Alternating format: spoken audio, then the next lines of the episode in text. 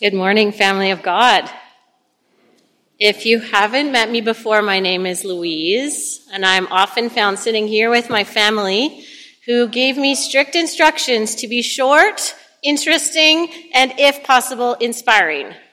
So, you know, you know, they don't ask for much, but God being my helper, here I am. And this Sunday, we're celebrating Palm Sunday and also Intergenerational Sunday. Um, and because of that, I brought a picture book, and I have to say thank you to Dawn, who's going to be Vanna for me this morning, and turn the pages. So, as we heard in the scripture reading, today we're celebrating Palm Sunday when Jesus entered Jerusalem on a donkey, an entrance that not only symbolized um, peace, Oh, sorry, go to page one. I didn't practice the page turning part. But also pointed to the prophecies about the Messiah. And this is the beginning of the climax of that story. So there you have it. Jesus there on the, on the donkey. And Jesus enters the city in the midst of a people who've been waiting hundreds of years for a clear Messiah. People who do not necessarily believe, but perhaps want to believe. And that desire to believe is shaped and constrained by what they know, what they see in front of them, their environment.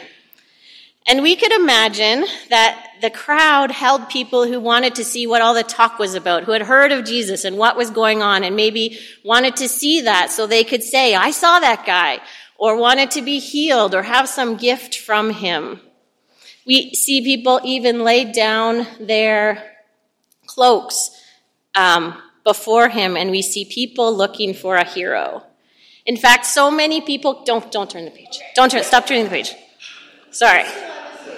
The first couple of pages take a lot of the words that I'm going to say and then we're going to skim through a bunch real fast.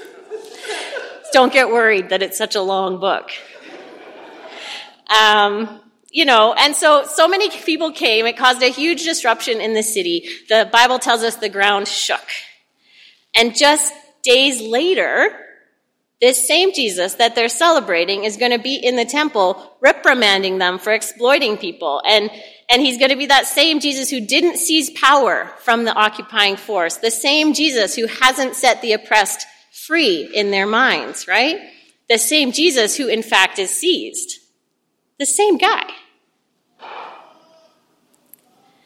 The specific dreams of the people who lined the streets and made that parade for Jesus weren't fulfilled as they imagined.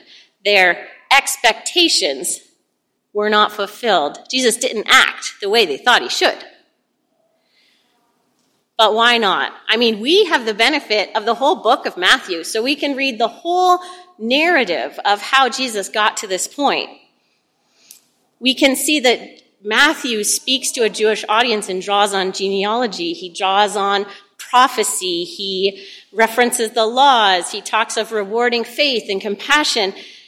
He, he calls out to God like the prophets of old, and he speaks of Jesus wandering in the wilderness in a way, a story that mirrors their experience as a nation. The stories of Jesus' life are recognizable to the people because it mirrors the path that they took with God throughout Scripture. Okay, what page are we on here? Okay, now turn the page. Yeah. So the Jesus in Matthew, the Jesus we read about, points to the God throughout all of Scripture. And those themes of repentance and compassion, of faith and then blessing are told again and again. And the roles of the Father, the Son, and the Holy Ghost, the ghost is the one with the hole, just so you be clear, um, they're all present in that long story of faith, that long story of God with people. And like many of us, perhaps the people of Jesus' time knew, but didn't know. I mean, they knew some of the things about God. They knew the stories, and those formed their expectations. They're seeking for that hero, the Savior, the Messiah. But the thing about expectations is Throughout Scripture, even, we see that they can make you blind. We saw when Nathan went to anoint a new king, his expectations blinded him to little David. We saw that when Sisera went to sleep and then Jael impaled him. One of my favorite stories as a child, I have to say. Don't judge me. Um, but it was his expectation that this woman was safe that allowed him to sleep in her tent. That expectation blindness resulted in the Israelites wandering for 40 bonus years in the wilderness. could have believed that God could defeat their enemy. But what they couldn't see, the people that Jesus was walking with, or sorry, walking through, they couldn't see that he was how the Messiah would show up. So turn, oh yeah, no, no, go back, go back, go back. Oh, So there we get to the God of the cosmos. So this God of Scripture points us to this big God, this God of the cosmos who lays the stars in the sky, who sets the planets in their orbits. He is the God who makes things happen that are beyond what we know, beyond what we experience. And as people, we can be blind to things outside of our experiences. God is acting in ways that we can't even see because of our own expectation blindness. The folks who witnessed Jesus' entry into Jerusalem knew but didn't know that God was acting for them in those moments. Turn the page. So those same folks got to follow Jesus on his path through Holy Week, the week between Palm Sunday and Easter. And how much more did they not understand what was going on during that week? But despite their ability to understand, or our ability right now, this is still the God who saves, who loved so greatly as to come and sit on the scratchy back of a donkey, to deal with crowds and heat, and request after request, even though at times he would rather be alone. Who was faithful to fulfill his own requirement of justice on our behalf. Sorry, spoiler alert. I'm going to spoil it for Friday with this picture, but that's one thing we know about God is he saves. Turn the page. We also know other things about God. We know that he's a comforter. We know that God comforts in our fear and our pain. We know that He has walked those paths of grief before us and walks them with us as well. We know that God who loved continues to love each one of us. Not only that, but we describe Jesus sometimes as a friend, a faithful friend, someone who's by our side, a friend who challenges us and celebrates with us and sticks with us through everything. And these are all true aspects of God, and there's many more. I didn't have time to make a Bristol board book of all the characteristics of God. You can thank God for that.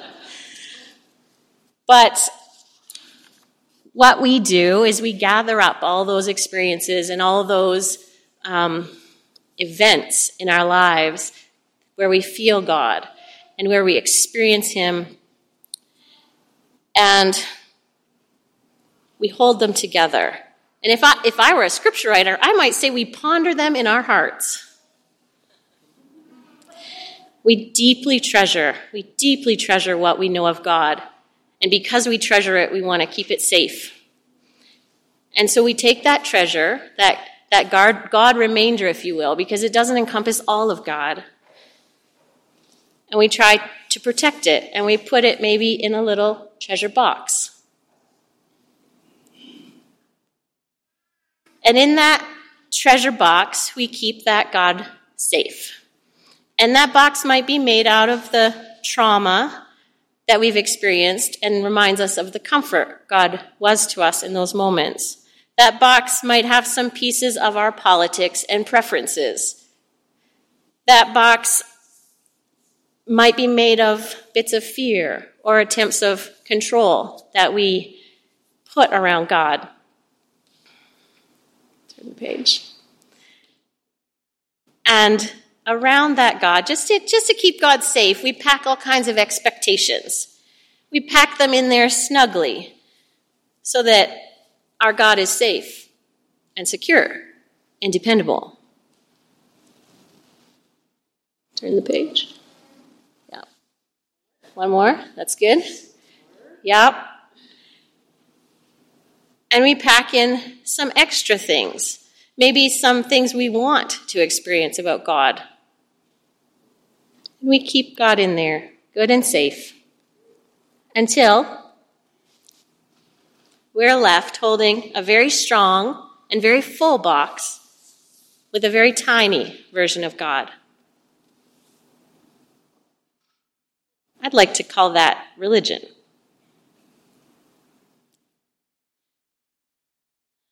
Problem, folks, is that if you go to the last, last page, God doesn't operate out of a box. Based on how God has reacted throughout Scripture and history, in my, my life also, God operates in a very box averse fashion. Somehow God manages to be completely reliable and yet rarely show up in the places or ways that we expect. Despite that, we keep trying to fit God into that form because we're people who inherently look for those patterns and we want things to be regular and expected and safe. So, as we start this Holy Week and this journey through the cross toward Easter, I want us to ask ourselves what's making up the walls of our box? How are we attempting to hold God? Let's look to the people who followed Jesus on that Palm Sunday, but let's let our expectations go. God is already acting outside that box. Let's lift up our heads, see what's happening around us, and maybe feel the ground shake. Let's really, really trust this week that our God is certainly big enough. Thank you.